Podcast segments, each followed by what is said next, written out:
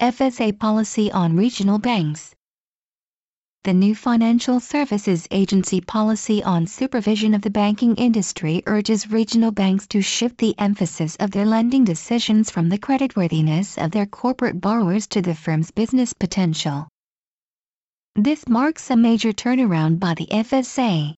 which since the creation of its predecessor in 1998 amid the financial sector crisis has focused on banks' financial health by getting them to shed non-performing loans.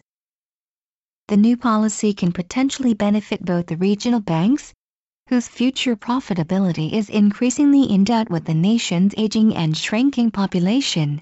and promising small and medium-sized companies having trouble getting bank loans to expand their operations due to a lack of collateral or other guarantees. The FSA, however, should be careful so that its new policy won't constitute excessive intervention by the industry watchdog on the bank's business. It needs to be mindful of the risk of effectively prodding banks to lend more in its position of power as supervisor. An FSA survey of the regional banks' management and their client companies found that they essentially restrict their lending to major companies and local government organizations with low risk of the loans becoming irrecoverable, practically excluding smaller firms that do not have collateral that they can secure against loans. Many blame this risk-averse stance to years of FSA supervision of the banking industry that prioritized cleaning up their bad loans and rigorous assessment of their borrowers' financial conditions. The FSA says such a lending policy is hurting the bank's own prospects the banks compete with each other to offer low-interest loans to a limited range of big firms, and the borrower's appetite for loans remains weak even though interest rates are at historic lows under the Bank of Japan's massive monetary stimulus operations.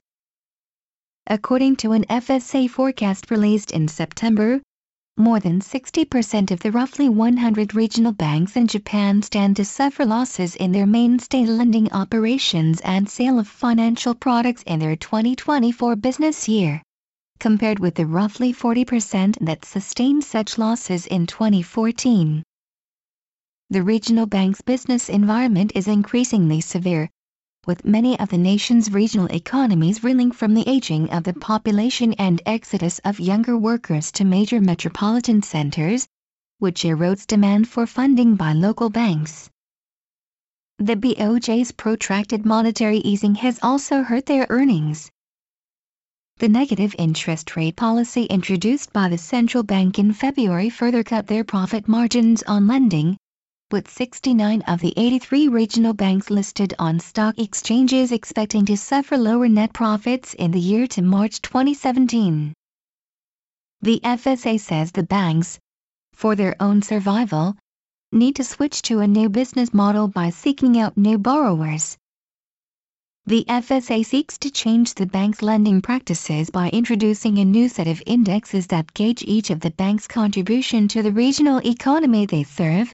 in a turnaround from its supervision policy that focused on the bank's disposal of non-performing loans and stringent assessment of risky assets. This way, the FSA hopes the banks will lend more to small and medium-sized local businesses that may be short on creditworthiness but have promising potential such firms expanding their operations with greater support from local financial institutions and contributing to revitalizing the region's economy should indeed be a win-win for both the banks and the loan recipients. The banks still need to be aware that the turnaround in the FSA's policy will be no guarantee against the risks involved in lending to less creditworthy borrowers the business climate remains tough in regions that face an exodus of young workers and a slump in consumer spending due to the aging of the local population. And loans to businesses in such an environment will carry the risk of turning sour. The FSA will need to be fully aware of such risk as it pushes regional banks to alter their lending practices. The FSA reportedly plans to assess the bank's contribution to the regional economies by looking at the number of local businesses whose performance has improved with support from the banks, non-collateralized loans extended by the banks and cases in which the banks facilitated the launch of business startups with their funding. It will also try to prod them to change their lending practices through hearings of both the banks and their clients. Since its tough inspection policy has no doubt played a key role in the bank's caution against risky lending today, the FSA's new policy should have a certain impact on the mindset of the banks. But it is the job of banks in the first place to explore and support promising business projects of their clients by weighing their potential against the risks without being prodded by industry regulators. The watchdog should exercise caution in implementing its new policies so that it doesn't go so far as to dictate the bank's actions. The Japan Times, November 6,